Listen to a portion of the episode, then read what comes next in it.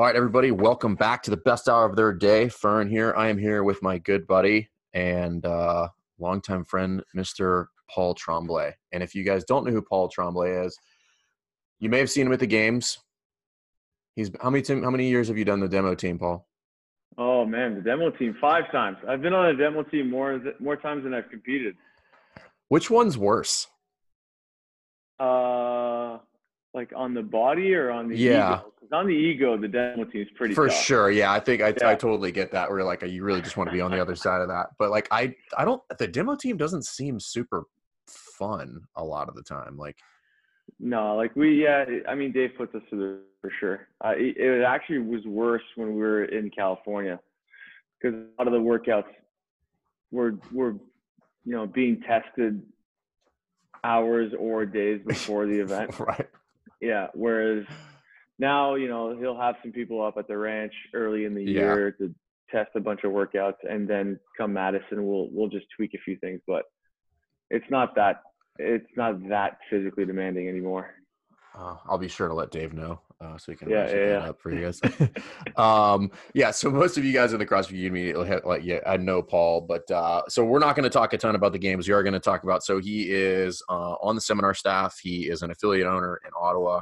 Did I say that right? Is it Ottawa? I, I can't get that. yeah, Canadian. Ottawa, Canada, you got Okay. it. No, I can't. it- right on. um, but he owns uh, CrossFit NCR. And how long have you guys had your affiliate for? Since 2013, so early 2013. Uh, Okay. Around, yeah, February, March. Okay. And yeah, then coming up on six, seven years. Yeah, and then how many years on seminar staff? I think about the same as me. four. Okay. All right. So yeah, I got on staff yeah. in 2015. Okay. Okay. Yep. Cool. Yeah, because I was like 2013. Got it. Okay. Yeah. Cool. Um, so I do have a question. Which one are you more proud of? Are you more proud of making it to the games or being on seminar staff? Oh man, what a That's a tough question. That's a great way to start. Man, I'll be honest with you, making it to the games. That's cool. Yeah, yeah. I think uh I think making it to the games I'm I'm pretty proud of. I think looking back uh in a couple of years or in 10 years, 20 years, maybe I'll I'll have a different different point of view or a different mindset, but uh, I think qualifying for the CrossFit Games when I did in 2014 or 2012 and then 2014, um, pretty damn proud of that. Pretty damn proud of that uh, athletic um, uh, accomplishment.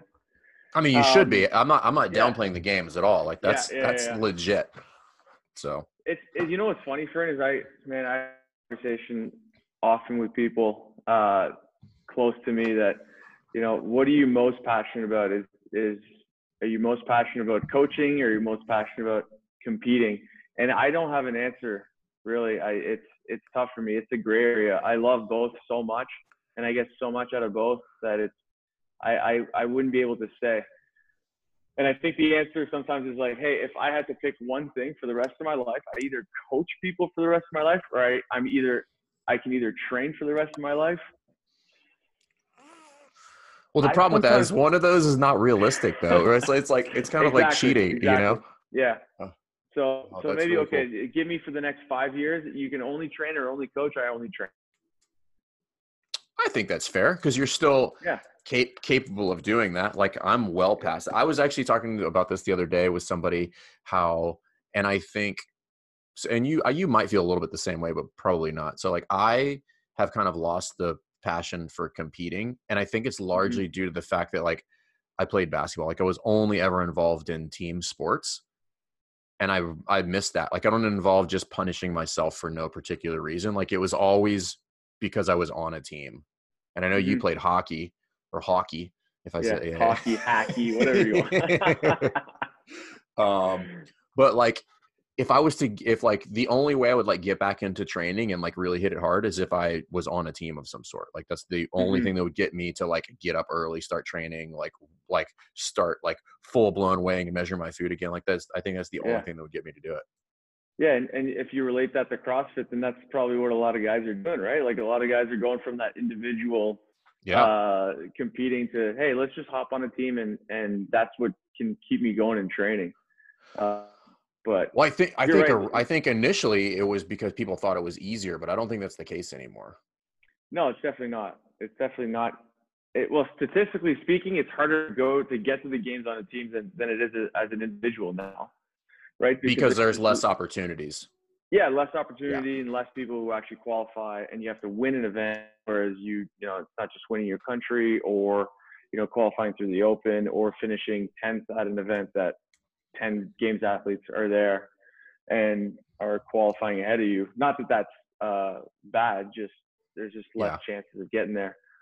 Um, but there's something to be said about that that team aspect of of training, man. And, and you you felt it in team sports, and I've I've never done any individual sports really, aside from I golf. Neither. But yeah, and golf, I'm I'm not a good golfer. I just do it for fun. But you know, competitively, never done anything as an individual. So that's why like the CrossFit individual career or whatever that I had, um, it was it was definitely something different. But the beauty of that is you're always training with people. Like even though yeah. you're an individual, you're yeah. always trying to train with other people, so you you still get that camaraderie aspect and you know getting put in training. So you're you can almost feel like you're on a team, but when you're on the floor, you're definitely not. Yeah, yeah. I just uh I just have a hard time like pushing past some of those like pain points because I'm like, what is this for? Like, I'm not like I'm not mm-hmm. gonna win anything. Like nobody's depending on me over here, so I'm just like, mm-hmm.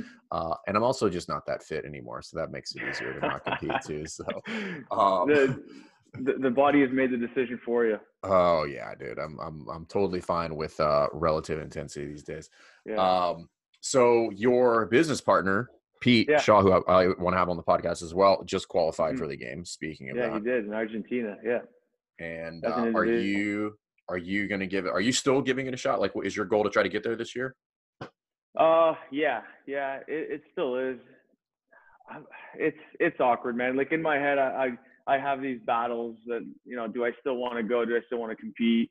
Uh, is it still like a a real goal of mine? And I think it is. Like I just still really enjoy competing. Like the training aspect is, is fun and I think I'll always enjoy training uh, and training with a purpose. But um, yeah, the the competition aspect and being on the floor is just like such a it's a wild high. That it's yeah. like I'm, I'm almost like addicted to it, and that's why like I did so many sanctioned events last year just because I had so much fun. How you many know? did so, you do? I did four last year. That's a lot, dude. yeah, I know, and it's crazy because I when the when they announced the sanctioned events, I'm like, this is stupid. Why the hell would you want to compete so much? you know, because I was always used to, I would never do any other competitions but regionals. Yeah. And then hopefully the games. So, you know, I had that mindset of like, you can't, why would you compete so much in a year? And I remember these guys that would go to Wodapalooza and Dubai, even before these, these sanction events, and get all these competitions under their belt before regionals. And in hindsight, I probably should have done that. I probably should have just competed a little bit more. Uh, that's an interesting. That's an interesting take because there's very few other sports where you I, like the Olympics is probably like the closest thing where like you just train for like one opportunity. Like in every other yeah. sport, like I've got a season. Like I'm gonna play, I'm gonna do my preseason. I've got my conference or whatever it is, and then I've got potentially the playoffs and then into championship. And it's like, yeah. what you? I would never practice basketball like for a year to play one game and then hope that went well. I'll be like, shit, yeah. like this is like flipping a coin. I could just have a bad game. So yeah, it's interesting to hear you say that yeah, that's why like I think the regional format, you know, rest in peace, was so awesome. You know, the yes. stakes were so high. I've you know, I did all the sanction events last year and no sanction event felt like regionals in terms of, it's do or die. Stakes. Yeah, it was do or die. It was wild. It was like, and if you made it to the games, it was like you had one shot of going and you, you did it. Like that's that's why like you know that's huge, and that's why the, the, the regionals was fun. But I do I do agree that it does make it more exciting. I just from an athlete standpoint, I'm like I just don't know that it's fair. Like it's just like man, there's some people that probably you know could be there and could perform well that, that are not um, which is why i, I do like the which is why i do like the sanctional format uh, a lot more. But on, on, that same token like when you get to the games like that's the playoffs. Like you don't get us i love the cuts. Like like that's like so I look at sanctionals like that's your season, and you can have bad Mhm. games throughout your season. Once you get to the games, like you, I don't, I think you've lost the right to have a bad game, like in the playoffs anywhere else. Like if you lose, like that's it. Like you just dial, you know, just suck it up and get ready for next year. So yeah, I see you it. later. Yeah, it's it's it's become like qualifying for the games was like, oh my god, that's amazing. You you're going to the games, that's great. And now it's not like, oh, you qualified for the games, cool. How far did you get? Yes. Yeah. How far did you get at the CrossFit Games? Because like, yeah, you Yeah. got your name on your jersey, but did you go Yep. home after one workout? You Yeah. know, at- the end of the day, like, was that worth it? I was having, Yeah. I was talking to someone this week. I'm like, I don't know what I would.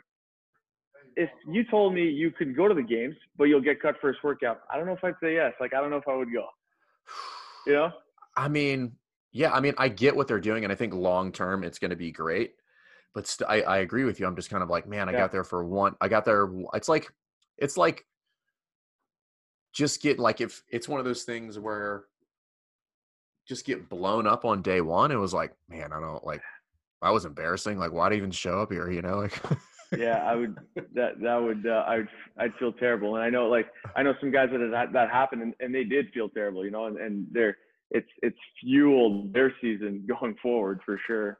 But and that's why yeah. that's why I think long term it's a good thing. That exposure is yeah, gonna yeah. is gonna drive training and adaptation in, in a lot of those like newer areas For and sure. countries and stuff like that. I think it's gonna be cool. Yeah. But yeah, I definitely I, I that's a funny way to look at it. Is like you made it to the games, well, how far? Because that tells me something entirely different. It's just like yeah, okay, cool.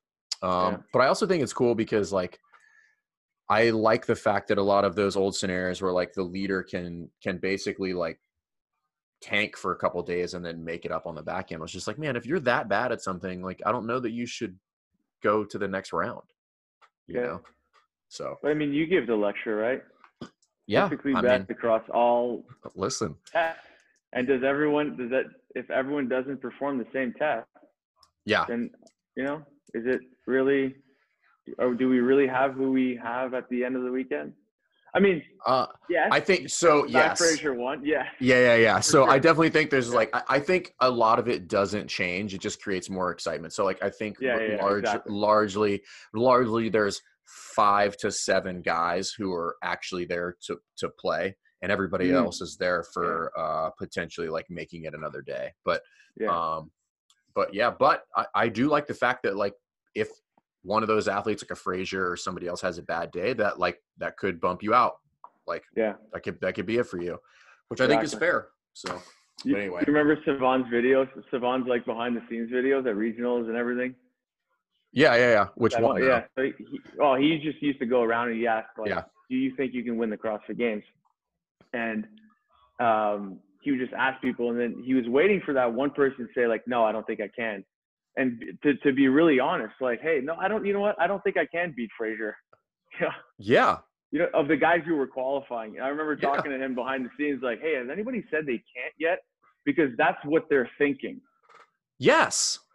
you know, like, stop bullshitting me. Like, You can see it in their eyes. Like, I mean, like I'm Yeah. I'm sure I'm sure Noah Ohlsen is a is a good dude, but like this from from years of competing, like, you know, two decades of competing at a pretty high level.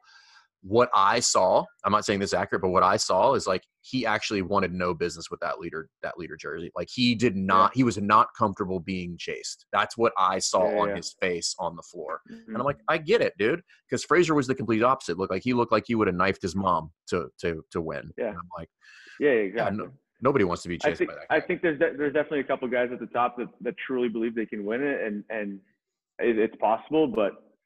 Ninety percent of the of the games of the games athletes are like, nah, no, I'm just here. I I'm probably, just here I to get probably some. can't beat him. I'm here to yeah. get some cool gear. Yeah, yeah. Maybe let, let's let's finish as top as, as high as we can. Yeah. yeah. Um. Cool. So now, how, in, in, if at all, how has Yeah. being an athlete helped you as a coach and in your affiliate? Because I typically would look at that as almost a detriment. Yeah. But I'm Yeah, curious I- as to what your thoughts are on that. I think like um so me qualifying for the games like six years ago now almost. Um what it's done for for me uh, as a coach is it's opened up a lot of doors. So like I I, Yeah. I was able to meet a lot of great people and through that like as soon as I had the opportunity to, to talk to someone that could get me on staff, I I made it happen, right? So, and I don't think that those opportunities would have come if I hadn't been in the games. Maybe they would have, but in a different way. So, for example, like when I was at the game, the after party, I remember talking to EC. Yep. You know, and I and I met EC and we just started chatting, and then I said, hey, I'd love to, to get on staff. It's, it's been something I've wanted to do, and then boom, send me an email. You know, a couple emails down, and a couple months later, I have an internship, and you know, so like in terms of being an athlete and going to the CrossFit Games, the doors that that's open for for me as a coach, um, that's definitely yeah i definitely think it's i definitely think it's one of those things where like if if that if you have aspirations to do other things and you don't utilize that notoriety like i think that's foolish. Um yeah. but uh it, wait yeah. the other question i have is is it true that during your internship you overhead squatted a participant in one of the after parties? Or not after party but after yeah, yeah, the, one of the socials? Yeah yeah yeah yeah.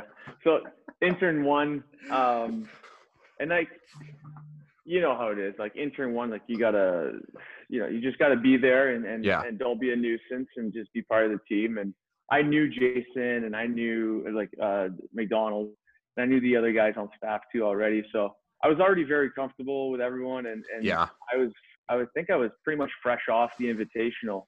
Okay. Um, so it was like right after the invitational. So you know, CrossFit News, like clean and jerk a shitload of weight, blah blah blah. Anyway, so these girls were like asking, like, "Hey, can we take a picture with you?" And like, "Yeah, take a picture." And then uh, one girl was like, "My friend wants you to overhead squatter," and I, I remember I'm an intern. I got the black shirt. Like, I looked at Jason, and he's like leaning back. You know, Jason is like, he's like leaning back. He's like, "Yeah." Sure, go. Go ahead. that raspy ass voice. Yeah. I'm like, all right. So overhead squatted uh, a couple of, and then like two other girls were like, oh, I want to do it too. And yeah. That's great. Yeah. Just for, for I love hearing, I love hearing Jomo tell that story. He's just like, yeah, I think Tremblay is going to be a good addition to the team if he can make it through. yeah. yeah. One of the, the internships was with Jomo too. And that's another funny one. It's like he was into kettlebells a lot. Yeah at that time, yep. and um, I was still like you know competing a lot, and I wanted to like train hard at lunch. And he like took out some kettlebells, and we started doing like halos and stuff. And I know I'm I'm a rookie, so I'm like I shut my mouth and I just grabbed the kettlebell and I just started doing fucking halos and whatever. and then we did like this little workout. Anyways, I remember thinking like, what the hell? But shut your mouth and just follow the follow the flow master. That's great. Yeah. Well, yeah. so on that note, I think it's funny when people don't recognize that. Yeah. Like they come recognize on. Like, oh, well, they recognize that like your like sometimes your job is to follow other people's lead, where it's just like yeah. I'm like I'm going to do my own thing, and I'm like, mm, probably not a good idea.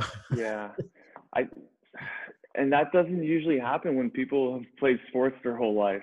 I know. Or like team sports. Yeah. That, that team mentality that, that you have on staff is very similar to, to what we had growing up in, in our team sports. Um, but yeah, if you, know, you got to know how to be a rookie. You got to know how to, how to take know orders, even, even though you, yeah. Know your role. You just got to know your role. Yeah. know, know your role. Know your role. Um, yeah. So I want to talk, we talked about a little bit about it um, when I did the podcast with you and Pete uh, the NCR yeah. podcast. Uh, but I wanted to dive a little bit deeper because I wanted to talk about. So there's not a ton of people on seminar staff who've been to the games. It's like a handful. Mm-hmm. You know, like the games kind of as it currently exists. I mean, I mean like post 2012. Mm-hmm. Um, mm-hmm. And kind of at what point did you kind of make that decision that you really wanted to be not just a good athlete, but you wanted to really dive into the coaching aspect and be like a world class coach?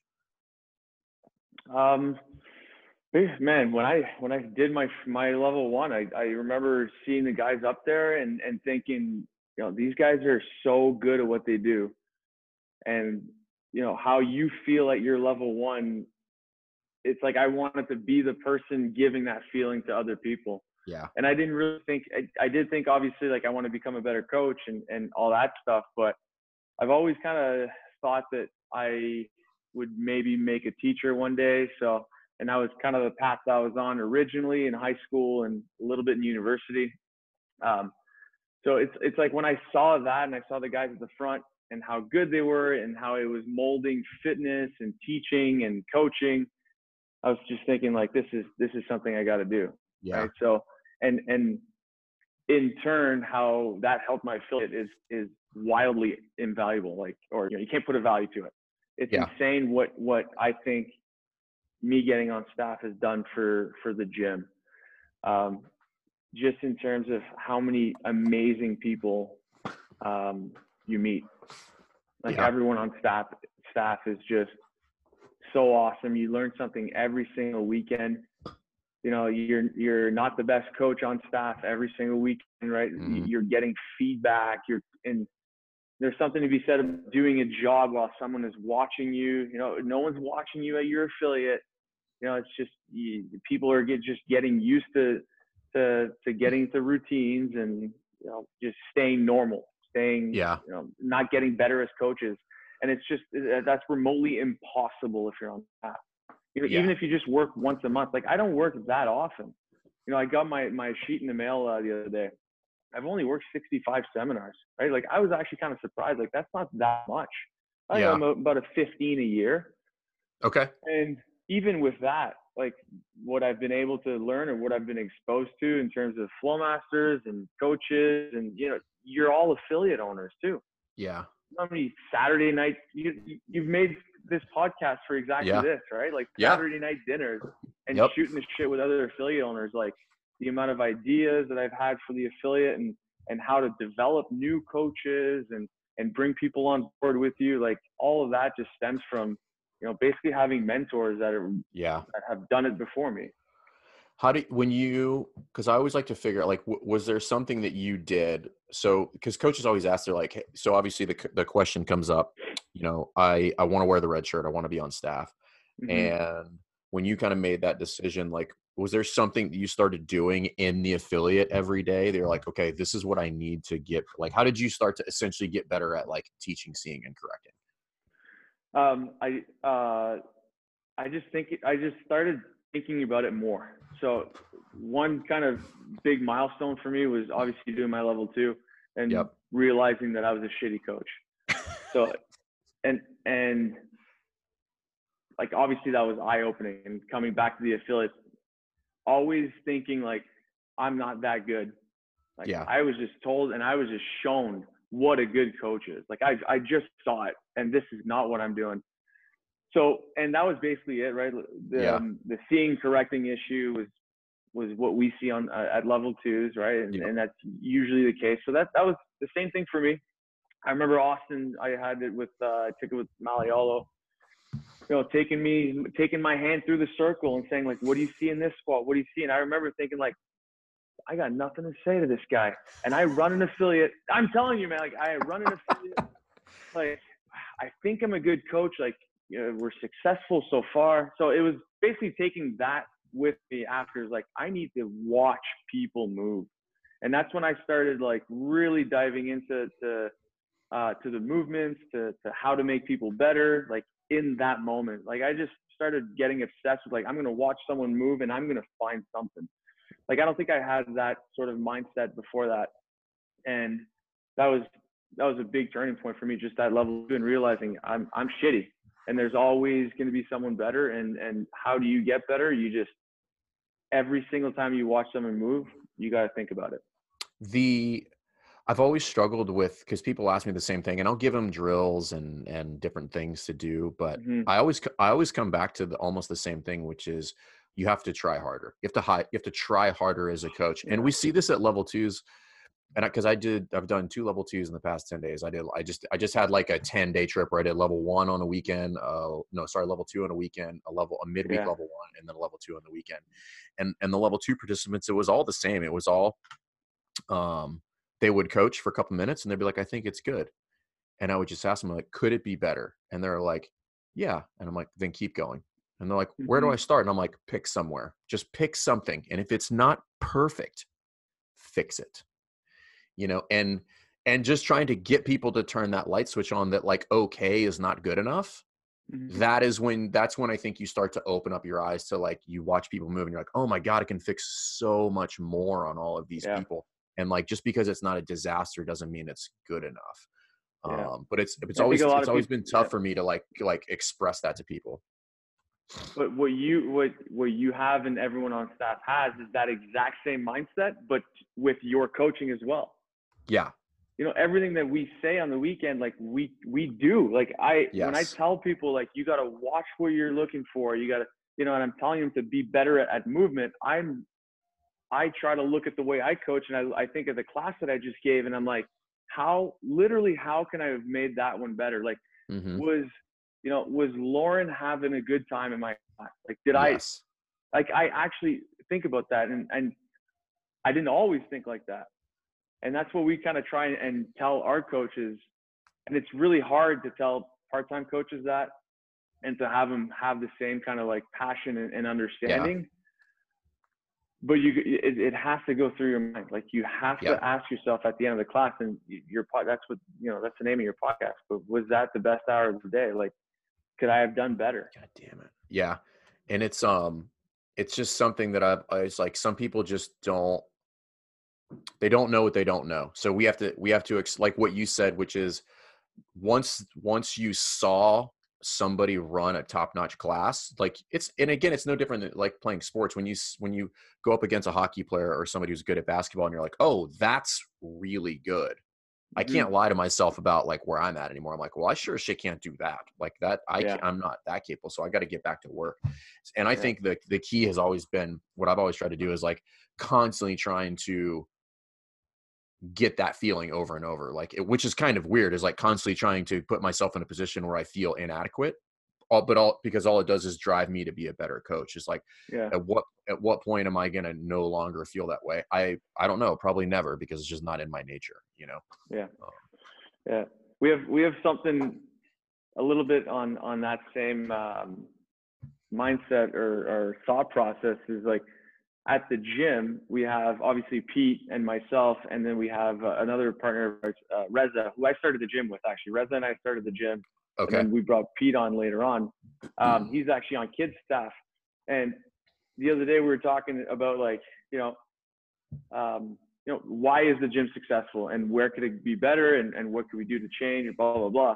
And I told him, like, I think the gym is really good because we're in constant competition. Yeah. And like, and Reza, Reza was like, what do you mean? I'm like, Reza, when you're in my class, I want to give the best class possible because I want you to see it. You know, and I'm thinking like, I want to be a better, like, I want to be a better coach than you. yeah. Like, I want to be a better coach than Pete, just like I want to be a better athlete than Pete.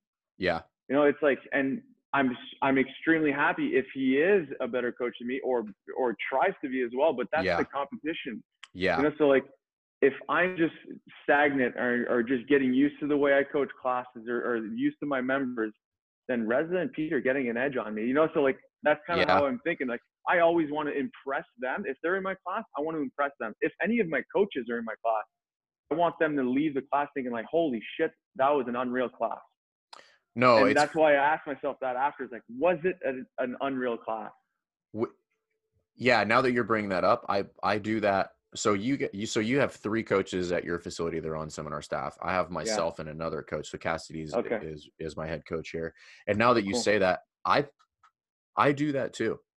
Yeah. Like he might not even be in the class. He might just be in the gym, and I'll be like, I'm gonna try Mhm. to smash this class, and then Yeah. like yeah. like I want like I want them to walk away thinking almost thinking like I don't know if I could do that. yeah. And you know what? Let's take that even deeper. I think about that and then I'm like, well, wait a minute. Is that just about me or is that about my members? You know? But then I'm like, well, wait a minute. If I want to give the best fucking class possible, that means everyone in the class will benefit from that. Yes, exactly. You know, so it's like obviously the relationship is, but it it almost stay it almost starts at like this selfish mm. need of being the the best coach possible. Well, but I, I think it's I, it is selfish, but it's kind of not selfish. So I think there's a difference between like I like I want to compete and I want to win versus like I'm doing this so that everybody will recognize me. And I don't think that's where like true Yeah. competitors true competitors don't think like that. That like I, in my mind like losers think like that. Like they're like I, I Mhm. want people I want people to shower me and with with love and affection. I'm like I don't actually care.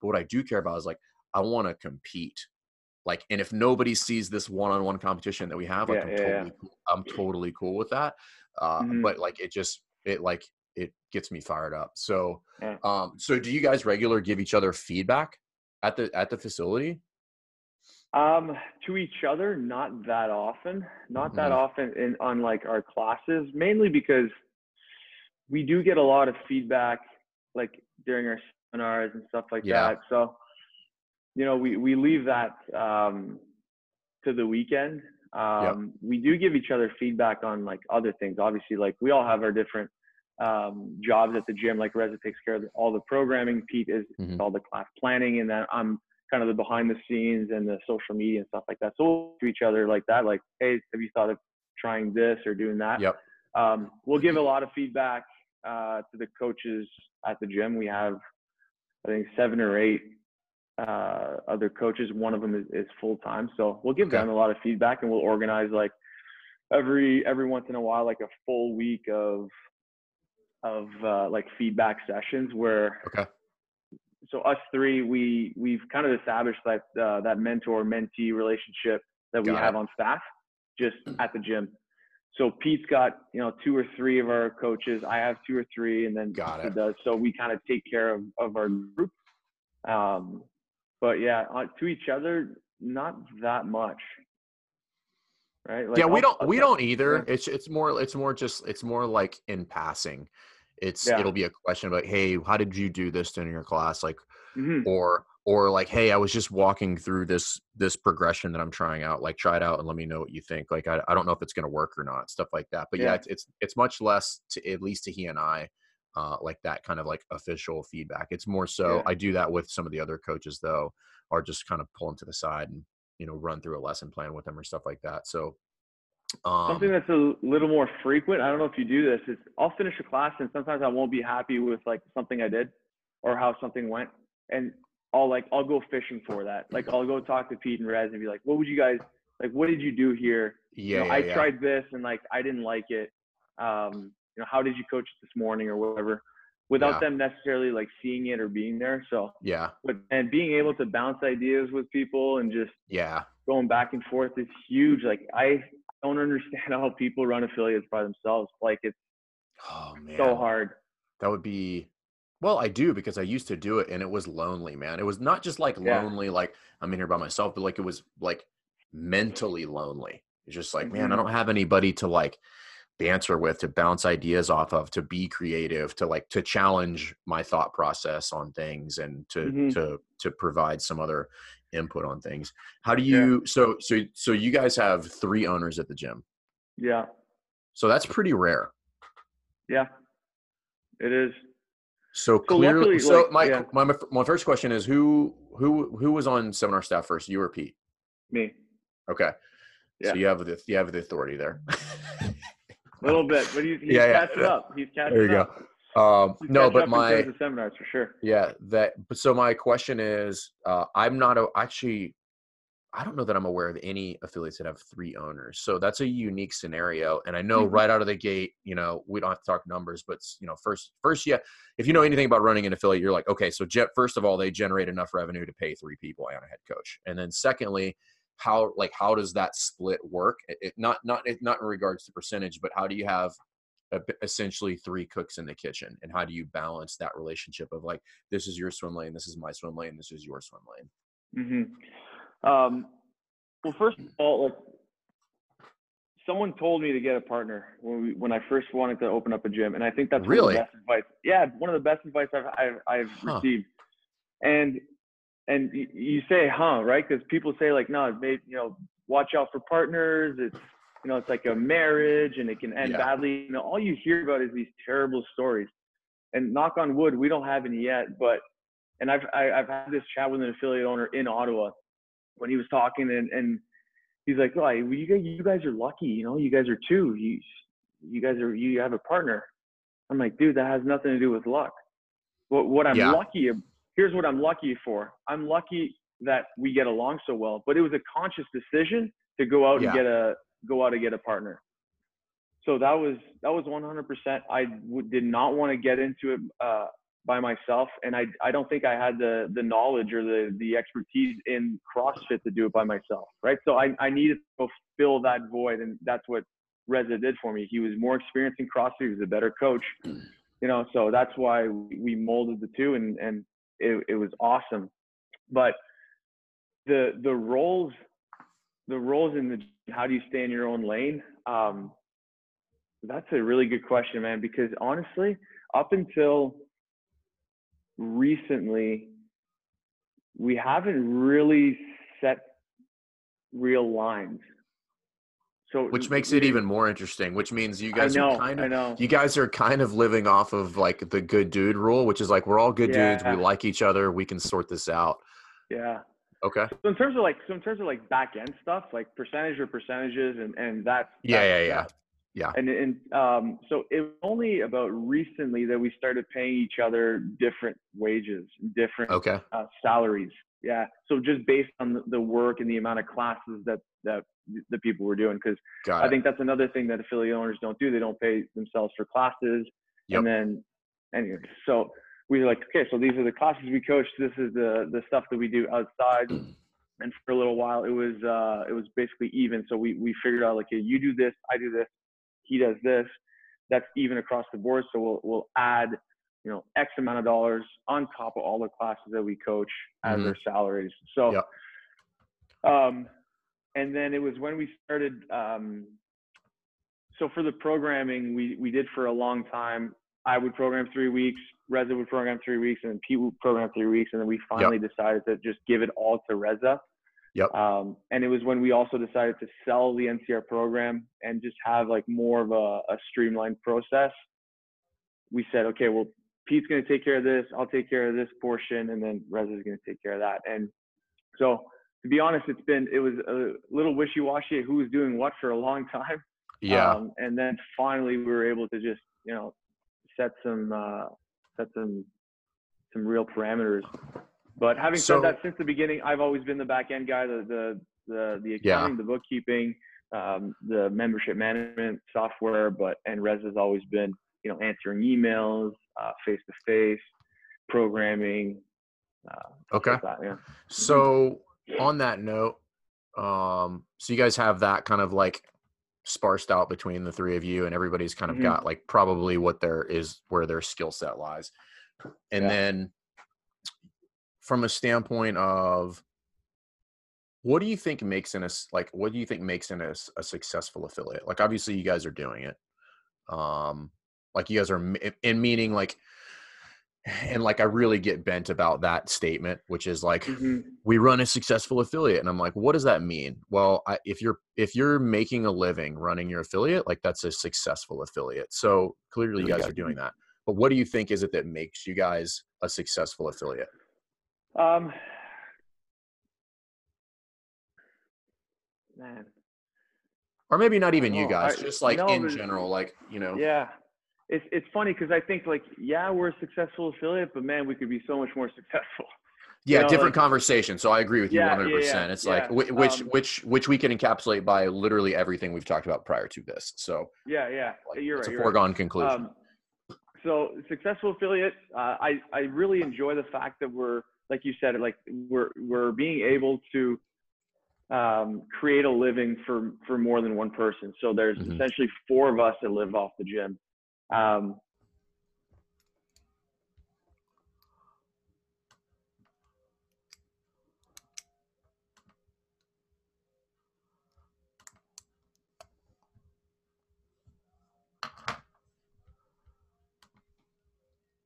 up to your gym. Like I don't care if you have 100 members or 500.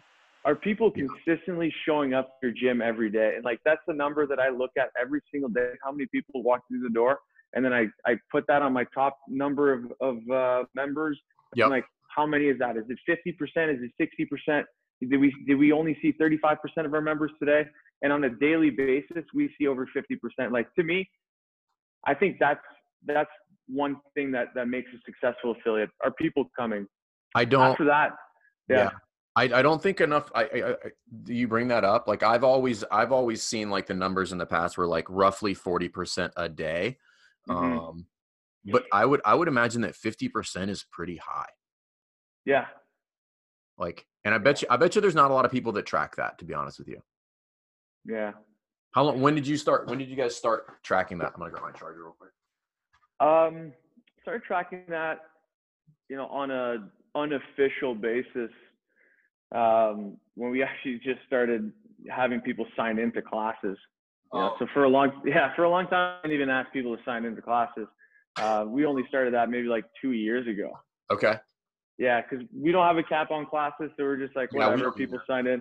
Yeah, and I was um, I was very on top of of who owed money and, and bills and everything like that. So we Yeah. didn't need that. But once I started losing track of that, and you know more members in the gym, and you just need to have more of a of a of a process there, and just no way of tracking anything if you don't have people signing into your gym, right? That, you, yeah, that number, Yeah. that is for sure. The other thing, so if you're tracking attendance, you're obviously tracking people who are absent, and then like, what are you guys? What are Yeah. you guys doing with those people that you haven't seen in however many days it is? yeah. Are you looking for your charger? Yeah. Yeah, I'm looking for mine too. I'm gonna go find mine. Um, but that's always important, right? It's like it's something that like most people don't like. I, I would I would venture to say like that that is like a major flaw for a lot of CrossFit gyms is they're they're Mhm. like that's where like the Globo gym, well, not the Globo gyms, where the Orange Theories of the world probably do significantly better. Yeah. Is Just better Like- processes and yeah that process for doing that and i was it's funny that you brought that up because it was actually something i was digging into earlier today. Because like i've never been super happy with some of the tracking metrics um in some of the software systems because it like doesn't it's not always the easiest to find out if so and so hasn't been here in a week. And I and i yes i understand that. Well if you know your members you should just remember and i'm like okay, cool in theory. However, like I've got a billion things rolling through my mind and I'm not on the floor for every single class. So how in the hell am Yeah, I yeah. supposed to remember 85 people? Um, that y- it's just not realistic. So I'm constantly trying to figure out a better way to like systematically, because then you run into the other thing, which is like people don't want to check in. That's like, God damn it. Like, Yeah. why- that's so hard. So what do you guys do?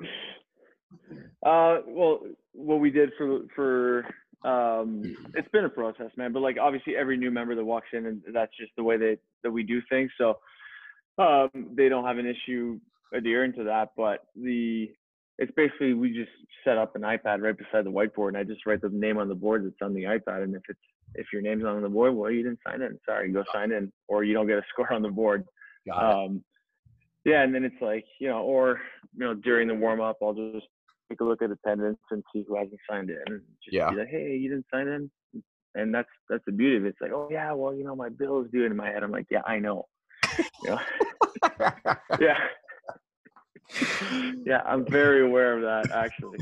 Um, but yeah, so and but we're talking about like data and tracking. Like a lot of it's it is it is hard, and you kind of have to dig in their membership software to go find some some important information. But yes, people weren't showing up, but also like do are do the people that or have were the people inside your gym three months ago like how many of those people are still there like that Mhm. you know that churn rate or a year ago or Yep. six months and there's a lot of like reports and changing this and dates and that like in in the membership software like just give me that number you know i think Yeah. that's a super valuable statistic to have like in, in a percent yeah. percent form.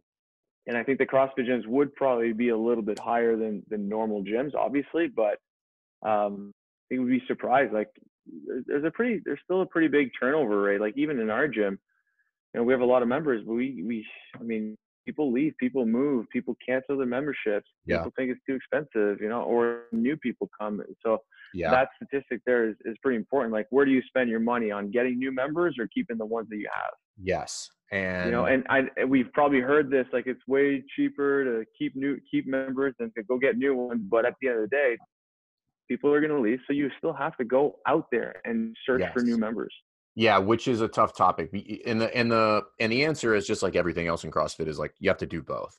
You have to do everything possible to keep who you have, but you absolutely Yeah. cannot ignore the fact that like if you're not developing, you know, the the subset of sales and bring in new Mhm. people, like you are in deep shit. Like because Mhm. we can all we can all hang our hat on like we have the best coaching, we have a great community, we have like you know really low churn rate, blah blah blah blah blah. But I mean that is the nature of the gym business is turnover. Like it's like it's it's one of those things where like when you look at it and you look at like how often you're going to have to resell or replace somebody, it's almost you look at those Mhm. metrics like why would anybody do that for a business? you know, Yeah, yeah, yeah. like This that's isn't worth it. Wait a Yeah, minute. like, you, you mean they're only going to stay for three months? And like we have people that have been with us for years. Year, I mean, like I would say most of our the bulk of our members are with us are like more than three years. Um, Yeah. but we do have the other ones that are here for like six months and then they're just like, ah, it's just not for me anymore. And I'm like, God, like how did we fail on that? Like what did we not deliver? You know? Yeah. Do you Um, ever wonder, like, what? How can someone be so into CrossFit and fitness and working out for like three, four, five months and then stop? I don't Like, get it. what happened? I don't yeah. get it. Like, how do you not like? And they've seen the benefit. Like, I we've you've seen it happen. Like, someone comes for a year, loses a shitload of weight, feels great, comes all the time, and then just like fizzles out. And not doesn't just go to another gym, just stops. Stops. Yeah, yeah. yeah. And Yeah. I don't I think my thesis on that is like they didn't love it or they didn't feel um wanted in the community right? So like the reality is like we we both have been running affiliates long enough to know that most people don't leave crossfit gyms because they had like a bad experience. They leave because they for whatever reason became indifferent to the experience absent Mhm. of like the exercise meaning like they i don't know name any number of weird things that are kind of like intangible like nobody said their name enough times or like we didn't reach out and text them and ask them why they weren't there or Yeah. you know they had a they didn't get a pr for a while and and in the reality like we both know that that doesn't even really matter because they dropped you know 12 pounds of body fat so i think that's why and it's like sometimes it's just really tough and we all and we get emotionally attached to that we're just like god man like you're doing Oh, yeah. well. like you're gonna you don't know it yet but like you're gonna regret that at some point like Yeah. And it's hard to not take that personally as well, right? It's like, man, this guy's hard. getting they're they're getting results. They seem like they're enjoying it. And then I just start thinking like, did I do something? Like, yes you know, it's, it's like a breakup. It's like, is it me? What you know? and I think honestly, like after a little while, a couple years of owning the gym, I still think about that, but I have to let that go. Like, Yeah. yeah, you know what? Maybe it is. Maybe it is. Maybe it was you. Maybe he just didn't like you. And that's the mm. nature of, of these small businesses, right? Yes. We're built on community. And it's very, very possible that people come to your gym for a couple months and they realize, eh, that Paul guy, I, I, you know, I don't really like him. he's too intense You know? yeah, maybe. You know, so I'm gonna go somewhere else, and that's totally fine. Yeah. Cool. Go go find the community that that you enjoy that Yes. makes sure that you keep moving. Yes, and that I've I've I have always said this, and I will always said this. I would prefer that somebody does CrossFit in somebody else's facility than not do it Mhm. at all. Like if you left my facility Absolutely. and you had one of two options, which was not do it or do it at somebody else's facility, one hundred percent of the time I'm taking it and doing it at somebody else's facility. Like I Yeah. would just prefer that. Um, yeah, and then you hear where they go, and you're like, Oh. why? So on that note, so you guys, uh, so NCR or CrossFit NCR, you guys offer affiliate. Well, you guys offer, offer like a multiple multiple tracks of programming, and Mhm. in your programming, what do you guys like have a goal in your programming? Like, what are you trying to achieve in your programming, either for the affiliate or the athletes, for those coaches? Um, so for, for our goal for the affiliate is just to make their lives easier and Yeah. you know, just like like any other affiliate programming that's out there, which is a lot. Once you Yeah. do your research, everyone's selling affiliate programming. Um, and it's to, to kind of use that affiliate model to build a connection with them. Um, You Yeah. know, you try to build a connection with your members. I like to build a connection or try to with the affiliates that are on board. And I know that that, you know, on a on a larger scale, that's probably not possible, but we're still super small um, you know and what we try to do is just we want we want affiliates to to run better classes like we want them to to just find a way to to to or help them find a way to to give a better product. Not that they're not giving a, a, a good product uh, to start with, but just helping them uh, with that. Um, and it's hard. It's it's hard because you know programming is programming, and Yeah.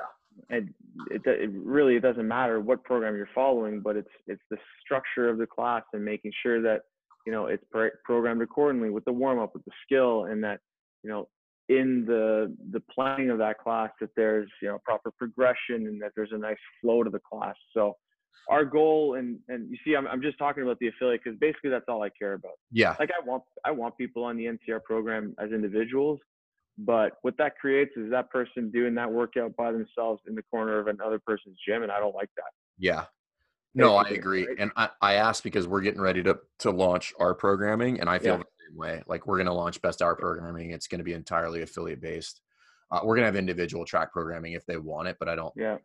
I don't particularly care about that. Um, Mhm. What I want to do is is the same thing you do, which is I want people to have like the best hour of their day, and I think people could do better there. And it's not because they're not trying to do a good job; it's because they don't know any better, like we already discussed. Yep. So, what is Mhm. it? I, I guess two questions. The first one is, what do you think it is most affiliates and coaches could do better in that sixty minute window? Um, what could they do better? They could coach. All right, so elaborate.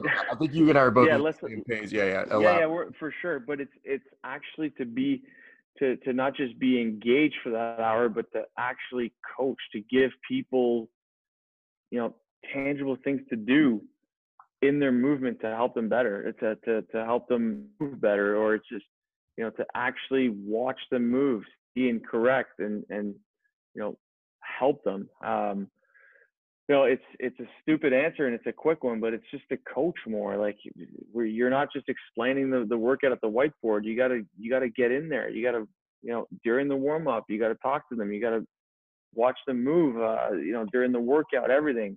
Um, so I think one of the reasons why we give that class outline is not necessarily like, hey, follow this to a T minute by minute. It's just to give reminders like, hey, we're we're we're going over this today. Here's the a suggested progression. Here are things to look for.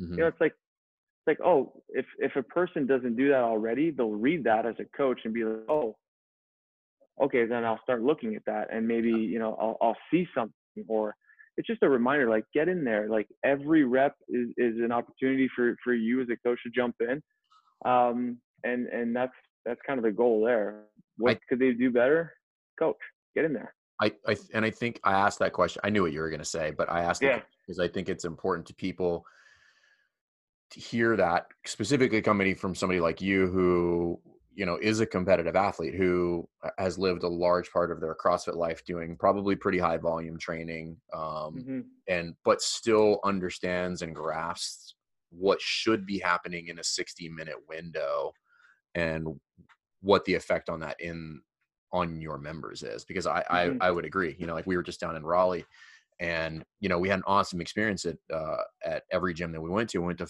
ten gyms in four days, but I walked away with the same thing. And I'm like, man, I'm like, what's happening here is amazing. Like people are getting fitness, they're losing weight, they're having a good time. I was like, but they could all they could all get coached a little bit better. And I and I Mhm. and some people might be listening to this and thinking, like, well, it's kind of a dick thing to say.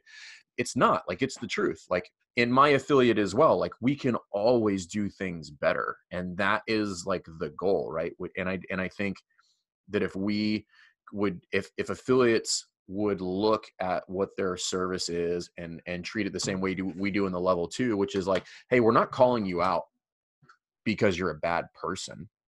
We're calling you out because they could be better, right? It's nothing. It has nothing to do with you. Like it's just be like Yeah. There's a you could be more efficient. Like you could say this better. You could you know run through this progression faster. You could explain it a little bit more clearly. Like you could do all of those things.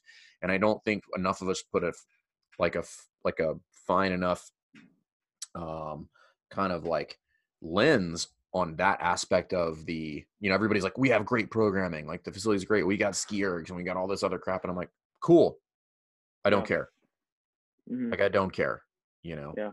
um, and and you're also, you know, from from your point of view, you're also trying to to, to coach better, right? Like Yeah. You're also during your class and at the end of your class, like I said earlier, like you look back and you're like, did I actually coach everyone? Did I give everybody a little something?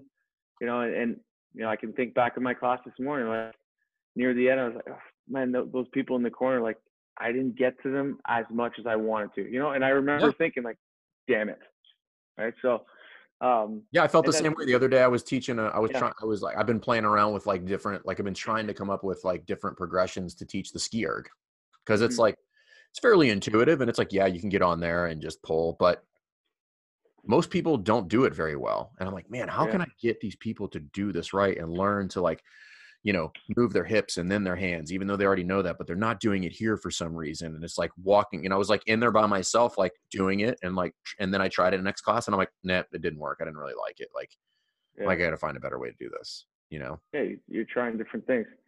It's amazing. Um, and it's like um, so, sometimes when I think that, and you know, I answer your question by saying they should coach. Like like you said, like someone could be listening to this and say, "What a dick," but like we literally do everything that we tell our participants to do. Yeah. like in terms of just trying to think about getting better and looking for faults and seeing correcting and all that jazz. Like we do it too, man. So it's like I could be a better coach, and if if the experience that I have, I can put on paper and and send it to an affiliate owner to say, hey, read this. This is how I would lead this class. Hopefully this helps, and that's you know that's the service that that we sell that we offer. That's cool. And there's enough affiliates worldwide, man. You know, it's, Yeah. it's not a saturated market, right? There's, there's No, there's 15,000 affiliates and, and a lot of them need help. A lot of them need help. I- I think I think collectively we all could use help in in some aspect or another. Like nobody's immune to it, and it's just like Yeah. find out what works for you the best, and you know, like um, and we like at best hour of their day, like we never really intended to to write programming because it, you know it's just kind of like why would we write programming? We're not like special. Like most people that do that are like games level folks, and I'm like, well, that's not the point. Like we're not sending people to the games. I'm like, I know how to run a fucking good class. Like I also know how to write lesson plans and I know how to put together progressions. And Mhm. I know where people get tripped up in their classes, right? So it's like we I look at it this way is just like we're gonna like our programming and largely what yours is too, what it sounds like is I'm designing a program that gets people fitter and develops your coaches simultaneously, right? So I'm actually I'm actually chasing the coaches via the programming because that is the fundamental thing that we all have to navigate every single day which is like you come in Mhm. there's a workout i'm like everything is built on top of the workout like whatever it is it's like the experience is built on top of the workout the lesson plan is built on top of the workout the coach's ability to see teach see and correct and group manage a group is all built on top of that workout so for me it's like i don't really care about the workout like to some extent it's really hard to write shitty programming like Yeah. you know it's just like Yeah. yeah, yeah. It's You know, easy to, yeah. you know it, like it's it's fairly simple if you keep it simple but that but like we're going to build everything on top of that so and it sounds like that's like what you that. guys are doing which is like you know giving coaches something to think about which is like hey use this Burgener progression and and or Mhm. try this handstand push-up progression or something like that so that's cool Yeah. that that's what i think Yeah. people uh, and i think there's and i think there's a lot of people that are just giving programming but not giving the coaching aspect of it and i yeah. think Yeah. Or they'll, they'll give coaching notes or whatever and talk about stimulus. But like, I mean, a lot of people can do that, right? There's a, there's a lot out there. So, yes you, you got to shop around and, and see what um what kind of value you're getting for Yeah. for the for the no you're paying for sure. That's really cool. Do you guys have any? Do you guys uh do you guys do any like yearly goals for the gym for the affiliate?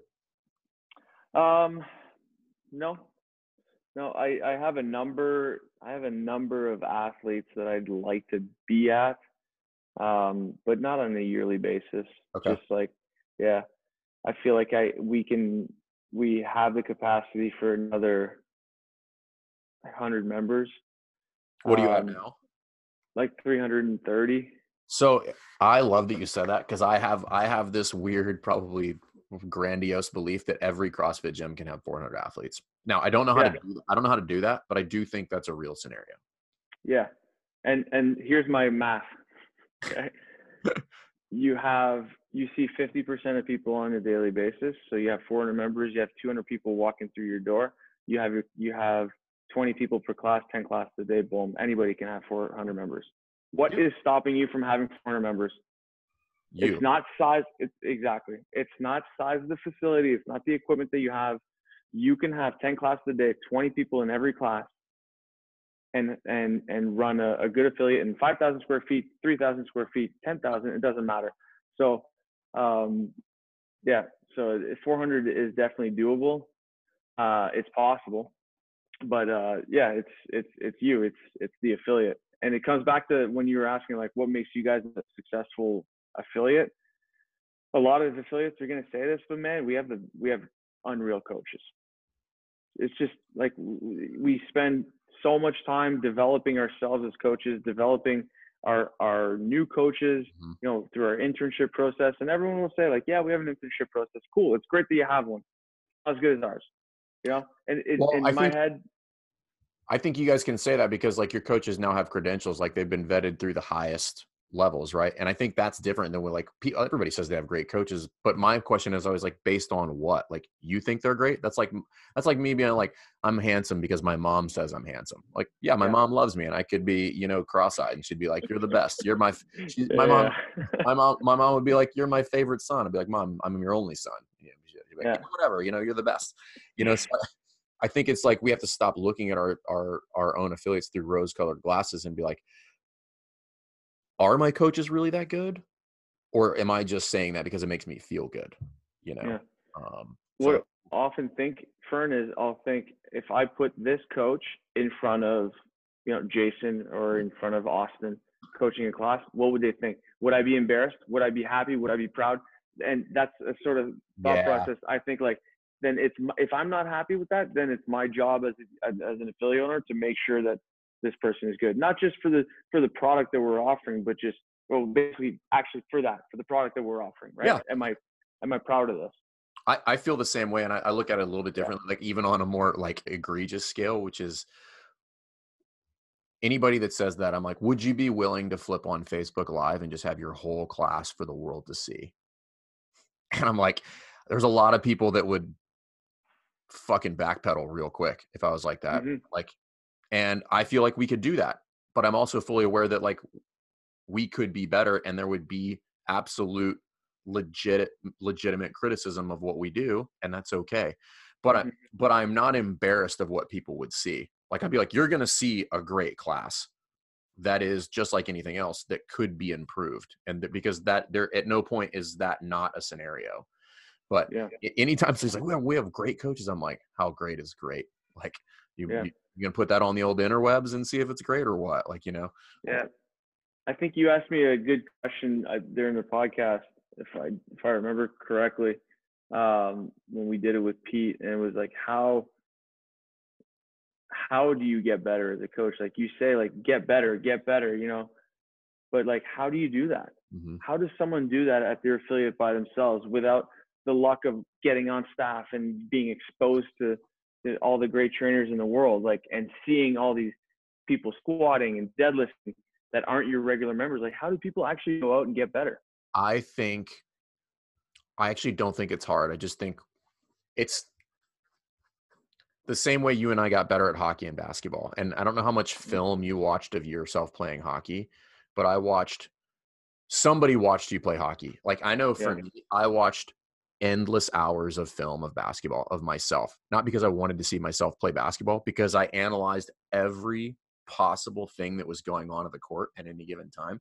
And I don't think there's mm-hmm. any reason people can't do that for their CrossFit classes. You know, like set up a GoPro in the corner and just watch yourself coach a class. I, even if you don't know anything about what you're looking at, I guarantee you, you would find something to critique yourself on. Yeah. I 100% guarantee you, you would be like, I talk too much, or this logistical layout was a nightmare, or I was late simply because the clock on the wall in this video says that I started the class at 5:03 and it's the class starts Mhm. at five. You know, so I think, you know, I don't, I don't think people should rely solely on video, but it's a pretty powerful tool just to like Yeah. just smash yourself. you know. So watch yourself and get other eyes on you, but you know that's what- tough to find. Well, that's the point, right? Is like I if I can watch the video, I can give it to anybody else to watch it.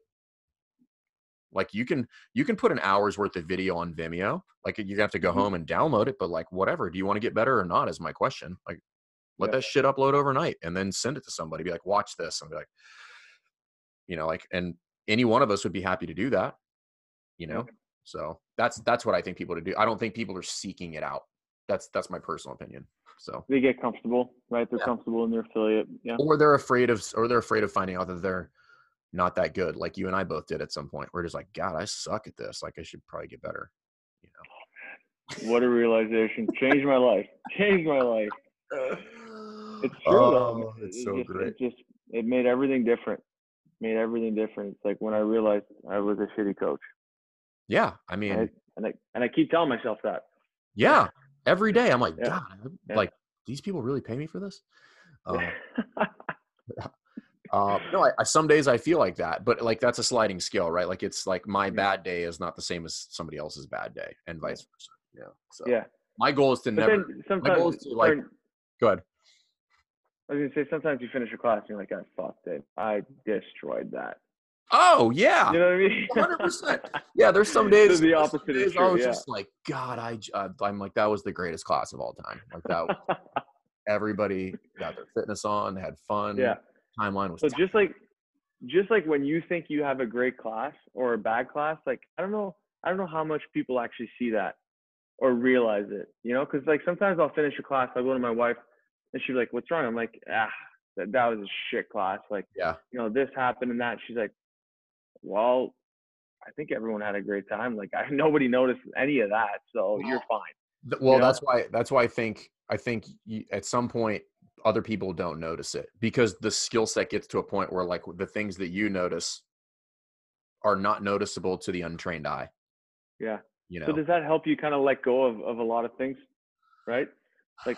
No, because I still judge myself on it. And I'm just like, Yeah. I'm like, that's unacceptable. Like what, like, like what, that shouldn't happen. I've been doing this too long. And then I'm like, mm, e- every, you're always going to like, nobody's immune to that. It's going to happen. But I, I think it was, I think it was James who, uh, Hobart who like hit me with this one. And then this was about seminar, but I took it into my classes, which, and he was like giving me some feedback on like running groups and, and just lectures in general. And I don't, I don't think it was anything specific to me, but it was just kind of more like a lesson, which is like, listen, mistakes happen, right? Like you're to be over, you're to be under, like you're to forget things. Like all of that is part of the whole process. He goes, that's not what's important or or kind of like what I think his words were like that's not what I'll get upset about. He's like I'll get upset if you don't know why.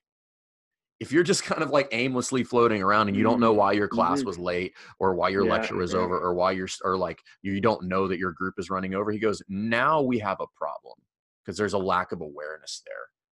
But like what you said is like you're immediately doing an evaluation of your class afterwards, just like I am. And you know, if if you walked up to me immediately after a class, I can tell you all the things that I would change about it immediately. I'm like, I Mhm. lost four minutes over there. I forfeited two at the whiteboard because they were messing around. I should have broken the rowers out sooner. Like all those things. Like I know that stuff. Yeah. Um, and that's what I don't think enough people are. I think they they clock in and then they clock out, and there's no critical evaluation of what they just did each time they step on the floor. Yeah. So How do you have that if you're just a coach and an affiliate and you don't own it? It's tough Think- too, right? yeah, I think you. Well, yeah, but I think I think there's just some intrinsic like either you want to do this or you don't. You know. Yeah. Um, Yeah. But that's another that's another discussion about incentivizing people to want to do it for a living. You know, like you Mhm. like you stated earlier, it's hard to it's hard to really push hard on somebody who does this part time. So Yeah. um, cool. Well, dude, this has been awesome. Um, yeah. Dude, thanks for having me, man. Yeah, absolutely, dude. Anything else you want the folks to know about Paul Haas Tremblay or Oh man. NCR Maybe for? Maybe for another episode. Okay. Have me back on. I like this. I'll have you back on. We'll, and Yeah. so we'll I'll hit up Pete. I'll get Pete on there. We'll talk about he's how he's now surpassed you as a competitive athlete, and then and then uh, and then I you think. I think it'd be cool to have you guys both on. So um, Yeah. we'll set it up, bro.